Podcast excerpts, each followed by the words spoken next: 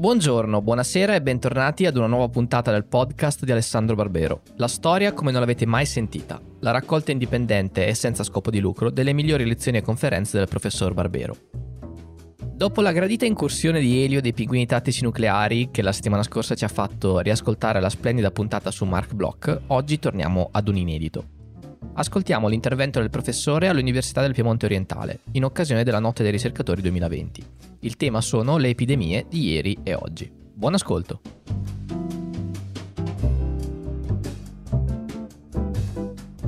In questo periodo a quelli che fanno il mio mestiere, io insegno storia medievale alla nostra università, eh, viene spesso chiesto di rievocare le, le grandi epidemie del passato. Eh, è una richiesta comprensibile e cela in realtà chiaramente la richiesta di, di una qualche rassicurazione, di un qualche conforto. Mm, il conforto dal racconto delle grandi epidemie che hanno, che hanno, investito l'umanità in altri secoli può venire in due modi. Eh, della serie sono successe cose molto peggiori di quelle che stanno succedendo a noi oggi, oppure della serie in ogni caso l'umanità si è sempre risollevata, ne siamo sempre usciti. Ecco. Io credo che sia legittimo di questi tempi chiedere alla storia quello che la storia non sempre dà, a dire il vero, perché il nostro mestiere è anche di dare le notizie scomode, è anche di dissolvere le certezze rassicuranti. Però in questo caso è vero che la storia, la storia dell'umanità è attraversata da momenti in cui, in cui le malattie, le epidemie, le pandemie rappresentano una minaccia reale è vero che in passato ci sono stati momenti enormemente peggiori di questo. Ed è anche vero che l'umanità comunque ne è sempre venuta fuori. E non soltanto per il caso, perché a un certo punto tutte le epidemie finiscono. L'umanità ne è venuta fuori anche perché ha saputo attrezzarsi e inventarsi delle contromisure. Non che questo sia successo sempre, eh? Eh, tanto per liquidare fin dall'inizio la parte più drammatica forse di, di, qualunque rievocazione del ruolo che le epidemie hanno avuto nella storia, ci sono anche casi in cui un'epidemia ha veramente raso al suolo una civiltà. Penso alle civiltà precolombiane che noi, cioè i nostri antenati, i conquistadores spagnoli e i coloni anglosassoni, hanno spazzato via quasi senza volerlo, perché certo che gli europei hanno aggredito il continente americano quando l'hanno scoperto, l'hanno aggredito, l'hanno sottomesso, l'hanno conquistato, ma non avevano intenzione di sterminare quelle popolazioni. E invece quelle popolazioni sono state quasi sterminate, sono andate a un passo dall'estinzione per le malattie che i conquistatori europei si sono portati dietro. L'America del, del centro-sud precolombiana, scoperta dagli spagnoli, era abitata da decine di milioni di persone, ma, ma il morbillo e il vaiolo, contro cui gli europei ormai erano immunizzati, mentre invece quelle popolazioni non avevano mai incontrato quel tipo di malattia, ecco il morbillo e il vaiolo hanno sterminato quelle popolazioni, hanno spopolato il Messico e poi il Sud America. E lo stesso scenario si è riprodotto a nord un po' più tardi, un po' scalato nel tempo, quando dalla fine del 500, inizio 600, nel Nord America sono arrivati appunto i coloni dall'Inghilterra, dalla Scozia, eh, portandosi dietro anche loro quelle malattie. Anche la semplice influenza, anche la semplice influenza per una popolazione che non è mai stata esposta a quel tipo di microorganismi può avere degli effetti spaventosi. Quindi nella storia c'è anche un pezzo della nostra storia mondiale, della storia della nostra umanità nell'ultimo millennio, un pezzo importantissimo, come l'America è stata scoperta, conquistata, colonizzata dagli europei ed è una storia, come dire, da un lato grandiosa, epica e dall'altro lato terrificante. Ecco, eh, c'è un pezzo della nostra storia recente per me che sono medievista, le cose successe nel 500, nel 600 sono recentissime, in cui le pandemie hanno giocato un ruolo decisivo. In altri casi le grandi epidemie hanno giocato un ruolo importante nel sospingere la storia dell'umanità in una certa direzione, ma non necessariamente un ruolo così rovinoso e così catastrofico. La storia delle epidemie è anche la storia di come una società, un sistema, un impero possono attrezzarsi per far fronte a una minaccia o possono semplicemente, come dire, trarre le conseguenze di quello che è successo e inventarsi delle nuove politiche. Non si tratta solo di come combattere le malattie, si tratta anche di come fare i conti con un mondo cambiato. E qui direi che l'esempio più spettacolare è quello della, della reazione dell'impero romano davanti alle epidemie che lo hanno investito nel secondo, terzo secolo d.C. La più grande di queste epidemie arriva, arriva al tempo di Marco Aurelio ed è conosciuta come la peste antonina. Per tradizione noi, noi chiamiamo peste qualunque grande epidemia dell'antichità perché loro la chiamavano così. Peste era un termine generico. In realtà oggi sappiamo sulla base dei sintomi che ci sono stati descritti dai medici dell'epoca, che la peste antonina che invade l'impero romano alla fine del secondo secolo non è la peste bubbonica o polmonare come è stata descritta dagli scienziati dell'Ottocento e, e di cui parleremo più avanti. La peste antonina era quasi sicuramente anche qui il vaiolo. Mm, o il morbillo, ma mi pare che ci sia un certo consenso maggioritario sul vaiolo. È dunque una malattia di nuovo che compare per la prima volta in mezzo a un'umanità che non è immunizzata in nessun modo, che fa strage, in un impero romano che era arrivato al vertice della sua potenza, al vertice della Pax Romana. Si dice normalmente che l'impero romano nel secondo secolo, sotto gli Antonini appunto, è, è veramente un impero che sembra che si sente invincibile, che ha sconfitto tutti i nemici possibili, che ha esteso i suoi confini fin dove ha voluto, che ha una civiltà complessa, sofisticata, un'economia ricca. Ecco, questo impero viene investito dall'epidemia. Non ha nessun modo per combattere la malattia. Non dobbiamo illuderci del fatto che siccome c'erano medici, come dire, dotti, con teorie complesse sul corpo umano e sulla natura delle malattie, eh, il mondo antico fosse poi in grado di curarle le malattie. Non era in grado di farlo. E anche l'idea che la reazione normale fosse una reazione scientifica, razionale, è sbagliata. Qualche medico poteva avere una reazione appunto scientifica, ma la reazione normale nel mondo romano davanti a un'epidemia come quella è di ordinare sacrifici e processioni per placare l'ira degli dei. Però quello di cui io voglio parlare oggi non è il modo in cui l'impero romano ha cercato di difendersi dalla peste, come la chiamavano loro, perché non ci è riuscito. E in realtà per diverse generazioni quell'epidemia ha continuato a fare strage.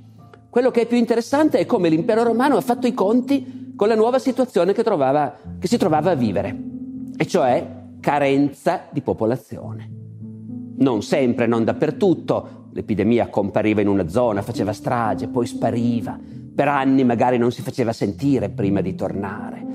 L'impero romano non è stato spopolato in modo sistematico, ma si è trovato a fare i conti con il fatto che in certi momenti intere regioni non avevano abbastanza popolazione. E non avere abbastanza popolazione è un problema concreto. I proprietari terrieri, che sono quelli che pagano le tasse, e le pagano in proporzione alle terre che fanno coltivare e agli schiavi e ai coloni che fanno lavorare, i proprietari terrieri cominciano a lamentarsi. Non abbiamo più manodopera e quindi non potremo più pagare le, sta- le stesse tasse che abbiamo pagato l'anno scorso. E poi si lamentano i generali, i comandanti delle unità militari. Non abbiamo abbastanza reclute le caserme sono vuote. È il governo che deve provvedere. E il governo romano in questa situazione inedita ha saputo attrezzarsi e trasformare il suo atteggiamento nei confronti di quei barbari che spesso, anche in passato, si presentavano alle frontiere e chiedevano di poter entrare. La storia del mondo antico è una storia di movimenti di popoli molto prima che comincino le grandi invasioni barbariche che alla fine abbatteranno l'impero romano d'Occidente, il mondo antico conosce continuamente spostamenti di popoli, conosce continuamente squilibri, mutazioni climatiche, anni di cattivi raccolti, invasioni di barbari che costringono i popoli a trasferirsi da una zona all'altra. La risposta dell'impero romano fino a quel momento era sempre stata chiarissima. Non entra nessuno e se continuate a insistere vi ammazziamo tutti. Nel momento in cui l'impero romano si trova a fare i conti con una situazione in cui spesso manca popolazione, questo atteggiamento cambia. L'atteggiamento cambia nel senso che i romani scoprono, ecco, scoprono una cosa che noi abbiamo dimenticato, quanto sono utili gli esseri umani. Il mondo romano ha un atteggiamento diversissimo dal nostro nei confronti della vita umana. Mentre noi ci riempiamo la bocca parlando della sacralità della vita umana, Per gli antichi romani la vita umana non è sacra nemmeno per idea. Eh, gli esseri umani sono spendibili e possono essere ammazzati nel circo per divertimento del pubblico. Quindi la vita umana non è sacra neanche per idea. In compenso gli esseri umani possono essere molto utili. Laddove noi non sappiamo cosa farcene degli esseri umani in eccesso, il mondo romano scopre che gli esseri umani possono servire. E allora, ne, all'epoca della peste antonina, nei secoli in cui è attraversato dall'epidemia e deve fare i conti con la mancanza di manodopera e con la mancanza di reclute, l'impero romano si attrezza. Si attrezza per far entrare quelli che vogliono entrare. Ce ne sono sempre. A dire il vero, nei momenti in cui non c'è nessuno che vuole entrare e si lamenta carenza di manodopera, i romani vanno a prendere la gente escono dai loro confini, lanciano scorrerie nel barbaricum, come dicono loro, sbaragliano i barbari e si riportano a casa prigionieri, ma non li riducono più in schiavitù, perché hanno capito che quello che serve sono contemporaneamente contadini che lavorino nei latifondi e reclute per l'esercito. Ora gli schiavi non prestano servizio nell'esercito. Questo è un dogma per i romani, non si mettono le armi in mano agli schiavi dal tempo della rivolta di Spartaco, che questa cosa è diventata chiarissima, ecco. Quindi, quindi la gente che viene, ma anche, anche, i prigionieri di guerra, anche i nemici sconfitti che hanno implorato pietà, anche quelli che andiamo a prendere e deportiamo con la forza verso l'impero perché ci serve manodopera, non li riduciamo in schiavitù. Resteranno liberi e quindi avranno la cittadinanza, si integreranno nel nostro impero. E queste misure, che sono esclusivamente utilitarie, provocano però poi anche un cambiamento culturale. Perché appunto gli imperatori romani si abituano a essere elogiati dagli oratori nelle occasioni in cui si tengono pubblici discorsi, si abituano a essere elogiati non perché hanno sterminato i nemici, ma perché li hanno sconfitti e poi li hanno perdonati e li hanno accolti. L'imperatore romano viene giudicato dalla sua capacità di dimostrarsi, come dice la propaganda, un padre non solo per i romani ma per tutti i popoli. Ed essere un padre vuol dire che noi accogliamo gli altri popoli. E nell'impero romano il razzismo, che pure ogni tanto serpeggia, non prende mai il sopravvento, perché prevale un'ideologia, anche quella utilitaria, propagandistica, però queste sono le cose che vengono dette ufficialmente, un'ideologia per cui tutti gli uomini possono diventare romani. Nessuno è così barbaro e così selvaggio che la sua natura ferina gli impedisca di civilizzarsi e di diventare uno di noi. E questo è un cambiamento strutturale, non soltanto del comportamento dell'impero romano nei confronti dei barbari, nella gestione delle frontiere, ma anche proprio nella concezione dell'umanità che si sposa fra l'altro col fatto che in quello stesso momento l'impero romano a un certo punto diventa cristiano. E anche i cristiani lo ripetono. Tutti gli uomini sono uguali. E il disegno della provvidenza da attuare attraverso l'imperatore romano protetto da Dio e di unificare l'umanità in un unico popolo. E poi, e poi, naturalmente quando si rievocano le grandi epidemie del passato bisogna anche chiedersi come ha fatto l'umanità in passato per cercare di curare o di prevenire le epidemie. Lo abbiamo visto, il mondo romano non era granché attrezzato in questo senso, la reazione era imploriamo gli dei di allontanare il contagio. La società medievale avrà comportamenti diversi. La società medievale si trova di fronte a un certo punto a una malattia nuova, la peste, la peste in senso stretto, come la intendiamo noi oggi. La peste come la intendiamo noi oggi compare all'inizio del Medioevo, nell'epoca di Giustiniano, nel VI secolo, e per due o trecento anni attraversa l'Europa e il bacino mediterraneo, contribuendo al ristagno della civiltà medievale nei suoi primi secoli.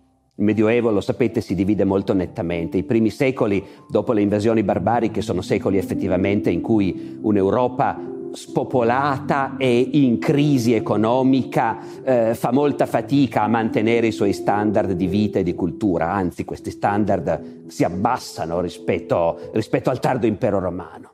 E poi da Carlo Magno in poi c'è invece la crescita che a un certo punto diventa decollo e che produce negli ultimi secoli del Medioevo una civiltà enormemente ricca, sofisticata e sicura di sé. Ora, in questa società abituata da secoli al progresso, verso la fine del Medioevo, in questa società dove col progresso va di pari passo l'ottimismo E questo bisogna sottolinearlo perché magari nella visione comune del Medioevo come secoli bui non siamo abituati ad associare all'idea di Medioevo, di mentalità medievale, l'idea di ottimismo. Non è così. Gli uomini del 200, del 300 sono convinti che il mondo è razionale, che è stato creato da Dio in modo appunto razionale, che Dio ci ha dato la ragione per metterci in grado di capire come è fatto il mondo, che gli uomini, come dice Dante, non sono stati fatti per vivere come bruti, ma per seguire la ragione e la conoscenza. E questo vuole anche dire, però, naturalmente, per chi si occupa di affari, gli uomini sono stati fatti per fare soldi. Come diceva il mercante di Prato, Francesco Datini, che apriva, apriva i suoi libri di conti eh, con l'espressione in nome di Dio e del guadagno, ecco, eh, quell'umanità due trecentesca è convinta di vivere nel migliore dei mondi possibili, che per carità ha le sue notti, c'è anche il diavolo che ci tenta, il male esiste, ma l'uomo è stato messo da Dio in grado di impadronirsi del mondo. In questa società straordinariamente ricca e sofisticata, la società che sta tirando su le cattedrali gotiche, ricompare la peste. L'abbiamo lasciata nell'Alto Medioevo, da Giustiniano a Carlo Magno. Nella generazione precedente a quella di Carlo Magno la peste scompare. Da Carlo Magno in poi l'Europa ricomincia a crescere. Intendiamoci, nessun determinismo, non è solo perché è scomparsa la peste, ci mancherebbe. Però certamente questo ha contribuito. La peste torna, lo ricordiamo tutti perché l'abbiamo studiato a scuola, il Decameron di Boccaccio ha come cornice la grande peste del 1348. La peste torna. E in questo senso la società che viene investita dalla peste assomiglia molto alla nostra società quando è stata investita dall'attuale pandemia, perché non ci si aspettava che potesse capitare una cosa del genere. Dover far fronte a un'epidemia per gli uomini del 1348 è esattamente come è stato per noi oggi. Affrontare un pericolo di cui sì, si era letto nei libri, ma che nessuno si immaginava che potesse davvero materializzarsi con una differenza ben inteso, che il coronavirus con cui facciamo i conti noi oggi è un'epidemia ovviamente di enorme gravità perché conta- sta contagiando tutto il mondo, ma per fortuna la sua letalità è bassa. In questi mesi abbiamo imparato tutti a distinguere fra mortalità e letalità. La letalità vuol dire ovviamente che percentuale di chi si ammala poi alla fine muore. Ecco, questa percentuale è bassa per fortuna. La peste che investe l'Europa nel 1348 è invece una malattia che ha una letalità altissima. Se sei contagiato ci sono buone probabilità di morire. Ed è contagiosissima, esattamente come sembra essere il Covid. Allora, a questo punto, questa Europa che viene investita da qualcosa che non si era assolutamente aspettato, come reagisce? È affascinante vedere come reagisce uno dei luoghi più colti e più ricchi di quell'Europa trecentesca, cioè Firenze. A Firenze, appunto, i cronisti dell'epoca e Boccaccio nel Decameron ci raccontano in dettaglio cosa è successo. E quello che è successo è che si sapeva che stava arrivando questa epidemia, perché la peste ha cominciato a far vittime in Asia già negli anni precedenti e a un certo punto ci si è resi conto, perché quello era un mondo Dire globalizzato è una volgarità, oggi tutto è globalizzato e vediamo sempre dei precedenti della globalizzazione, non era globalizzato, però, però, era un mondo che aveva informatori e mercanti in grado di far sapere cosa stava succedendo anche molto lontano, anche in estremo oriente. E a un certo punto ci si rende conto che questa malattia si sta avvicinando. E a un certo punto si viene informati che sta facendo strage ormai, ormai nel vicino oriente e prima o poi arriverà qui e poi sbarca in Sicilia e comincia a risalire l'Italia. A Firenze lo sapevano che stava arrivando. E quello che fanno è prendere delle contromisure, nominare degli uffici di igiene che devono sgombrare la città dalle immondizie, perché loro non hanno nessuna idea di come davvero si propaga la malattia, non conoscono i microorganismi, ma empiricamente lo sanno che i malati contagiano altri e che il sovraffollamento e la mancanza di igiene non aiutano. E dunque Firenze sgombra la città dalle immondizie, nominando un ufficio apposta che ha questo incarico. E poi, e poi si comincia a chiudere la città si comincia a impedire che entrino quelli che vengono da zone dove, dove l'epidemia si è già manifestata, si comincia a imporre la quarantena a chi deve entrare in città, cioè le stesse cose che noi abbiamo messo in pratica come un protocollo automatico scritto chissà da qualche parte, è rimasto nei cassetti dei nostri governi per generazioni. Quelle stesse cose vengono inventate e messe in pratica nel momento in cui, in cui la peste minaccia Firenze. E, e Dio, e le preghiere, le processioni anche, ma non è la prima reazione. Boccaccio su questo è molto chiaro. Cioè, abbiamo messo in, atto tutte quelle contromisure e poi la gente devota, la gente devota pregava e faceva processioni. E questo è, come dire, è un po' spiazzante perché noi ci immagineremmo che appunto anche nel Medioevo, epoca in cui tutti erano credenti, eh, o quasi tutti, ecco, la reazione immediata fosse di dire mettiamoci nelle mani di Dio. Non è così. Lo fanno quelli che sono più credenti degli altri, più devoti degli altri, ma i governi prendono contromisure razionali. Dopodiché queste contromisure razionali falliscono non c'è modo di impedire alla peste di entrare a Firenze. E come entra a Firenze, entra poi ovunque in tutta Europa. Si muove veloce, non velocissima. L'Italia è investita nel 1348, l'Inghilterra, la Germania, la Scandinavia nel 49. Nel giro di due anni ha attraversato tutta l'Europa. Nessuna contromisura è riuscita a fermarla. E poi finisce Finisce perché ogni epidemia a un certo punto momentaneamente si blocca. Per motivi che oggi è impossibile ricostruire parlando di quella lontana pestilenza. Finisce, la gente tira un sospiro di sollievo. Chi è rimasto vedovo si risposa. Chi aveva chiuso bottega la riapre. E magari scopre che non c'è più la concorrenza del vicino perché il vicino è morto. E gli affari ricominciano a girare, i soldi ricominciano a girare. Si continua.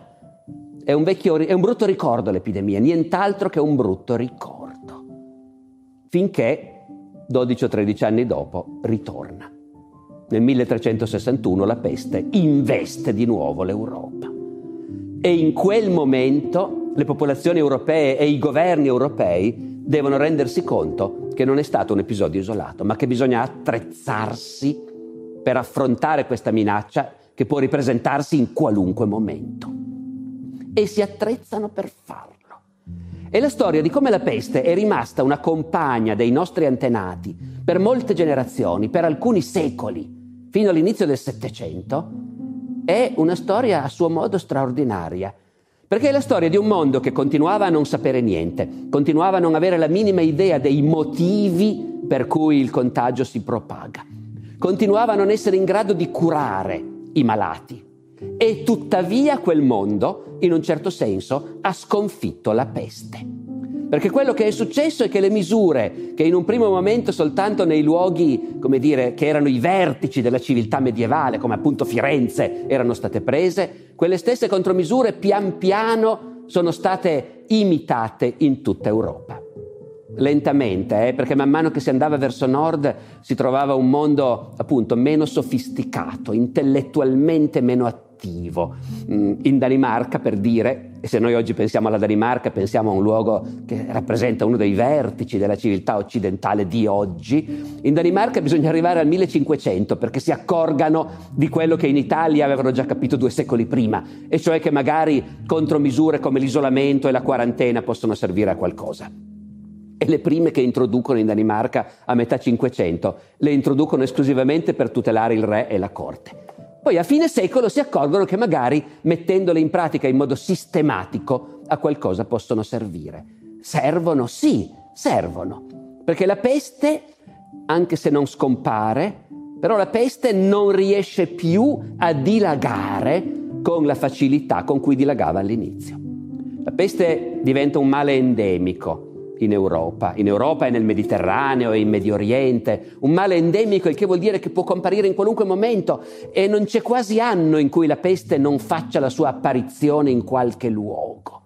Ma le contromisure sono così sistematiche, così veloci, così efficienti che riescono a contenerla. Questo vuol dire dotarsi dappertutto di tutta una serie di infrastrutture, perché ci vogliono appunto non solo gli uffici di igiene, ma ci vogliono le segnalazioni, bisogna che ci siano delle autorità mediche che sono in grado di tenere sotto controllo la popolazione e quando muore qualcuno di una malattia sospetta, bisogna che immediatamente i medici vadano a vedere e che facciano sapere se davvero quella cosa lì rischia di essere la peste. E ci vogliono informazioni veloci. Ogni governo vuole sapere, e in Italia gli stati sono piccoli, sono regionali. Ogni governo che magari governa una singola città vuole sapere in tempo reale, cioè all'epoca diciamo in poche ore o in pochi giorni, se in qualche città non troppo lontana ci sono dei casi di peste. E allora si chiudono i collegamenti con quella città, non si lascia più entrare nessuno, si istituiscono le quarantene. Chi si è ammalato muore lo stesso e nella città dove la peste sta dilagando, le chiusure delle case, dei quartieri, delle famiglie spesso non bastano. Peste continua fino all'inizio del Settecento a colpire in Europa con una violenza spaventosa. Ma le ultime epidemie sono epidemie circoscritte. Non ci sarà mai più un'epidemia che attraversa tutta l'Europa galoppando in due anni come aveva fatto quella del Trecento. Le ultime epidemie sono la peste, la peste di Copenaghen del 1710 o 11, che ammazza un terzo della popolazione di Copenaghen, ma rimane circoscritta alla città, non esce fuori. E poi l'ultima grande peste, la peste di Marsiglia del 1720, che scoppia ed è molto istruttivo. Scoppia la peste a Marsiglia perché Marsiglia è una grande città commerciale eh, che intrattiene rapporti commerciali con l'altra sponda del Mediterraneo e in Nord Africa e in Medio Oriente, contrariamente all'Europa, la peste non è stata domata, non è stata circoscritta. Continua ad attraversare quei paesi quasi senza incontrare confini, perché le autorità di quei paesi, un po' per fatalismo e un po' per inefficienza, non sono state in grado o non hanno voluto mettere in campo quelle contromisure faticose, costose, che invece le autorità europee hanno imparato a praticare. E quindi in Medio Oriente la peste c'è ancora. La incontrerà anche Napoleone quando invaderà l'Egitto. C'è ancora e nel porto di Marsiglia arriva una nave proveniente dalla Siria e in Siria c'è la peste e quindi la nave viene messa in quarantena. Però, però ci sono delle merci preziose, deperibili a bordo e, e i proprietari insistono, non si può accorciare la quarantena. E, e si accorcia la quarantena e le merci sbarcano. E poi quando ci sono i primi casi di peste in città, le autorità esitano a chiudere. Perché? Perché appunto gli affari, gli affari ne risentono. Si perde un po' di tempo e la peste si impadronisce di Marsiglia e dilaga in tutta la Provenza, però poi lì viene fermata, dalla Provenza non esce. Ecco, in questo senso e lo so che sembra quasi, come dire, un intervento di propaganda a favore delle misure governative e del lockdown, non lo è, è la constatazione che con una malattia ben diversa dal nostro Covid, ma caratterizzata anch'essa dal fatto di essere molto contagiosa, ecco, eh, le contromisure di quel tipo alla lunga sono, hanno dimostrato, o meglio, sono state uno dei fattori per cui l'Occidente si è imposto come la civiltà più efficiente che ci fosse in campo in quei secoli. Dopodiché la peste non è scomparsa. A volte noi crediamo che la peste sia una cosa del passato, la peste bubonica esiste tuttora nel mondo. Questa è una cosa strabiliante di cui pochissimi sono consapevoli. Esiste tuttora con centinaia di casi e in media un centinaio di morti al mondo. Per lo più in paesi, in paesi tropicali e poveri, il Madagascar, il Perù. Ma la peste, la peste c'è anche negli Stati Uniti. Negli Stati Uniti d'America ogni anno ci sono quei 10 o 12 casi di peste trasmessa per lo più da roditori selvatici, scoiattoli, topi del deserto, in stati come, come l'Arizona, come il New Mexico, come la California. E, e negli ultimi anni è capitato che ci fossero dei morti di peste negli Stati Uniti. Ma appunto, la peste non è più quello che era stata. Non è più una malattia in grado di scatenare epidemie e di uscire dai, dalle sue località iniziali per contagiare mezzo mondo. Le malattie con cui noi oggi abbiamo a che fare sono altre. Il Covid è quella a cui tutti pensiamo, non dimentichiamoci, mi viene da dire che già prima del Covid il nostro sistema sanitario era, come dire, in sofferenza, perché ci sono anche tante altre malattie con cui dobbiamo fare i conti. Eh, forse non è questa la sede per dire che siccome l'umanità in passato ha imparato tante cose fronteggiando le epidemie, la speranza dello storico è che anche l'umanità di oggi impari certe cose fronteggiando questa epidemia, forse non era la sede, ma ormai l'ho detto. E quindi su questo credo che possiamo fermarci.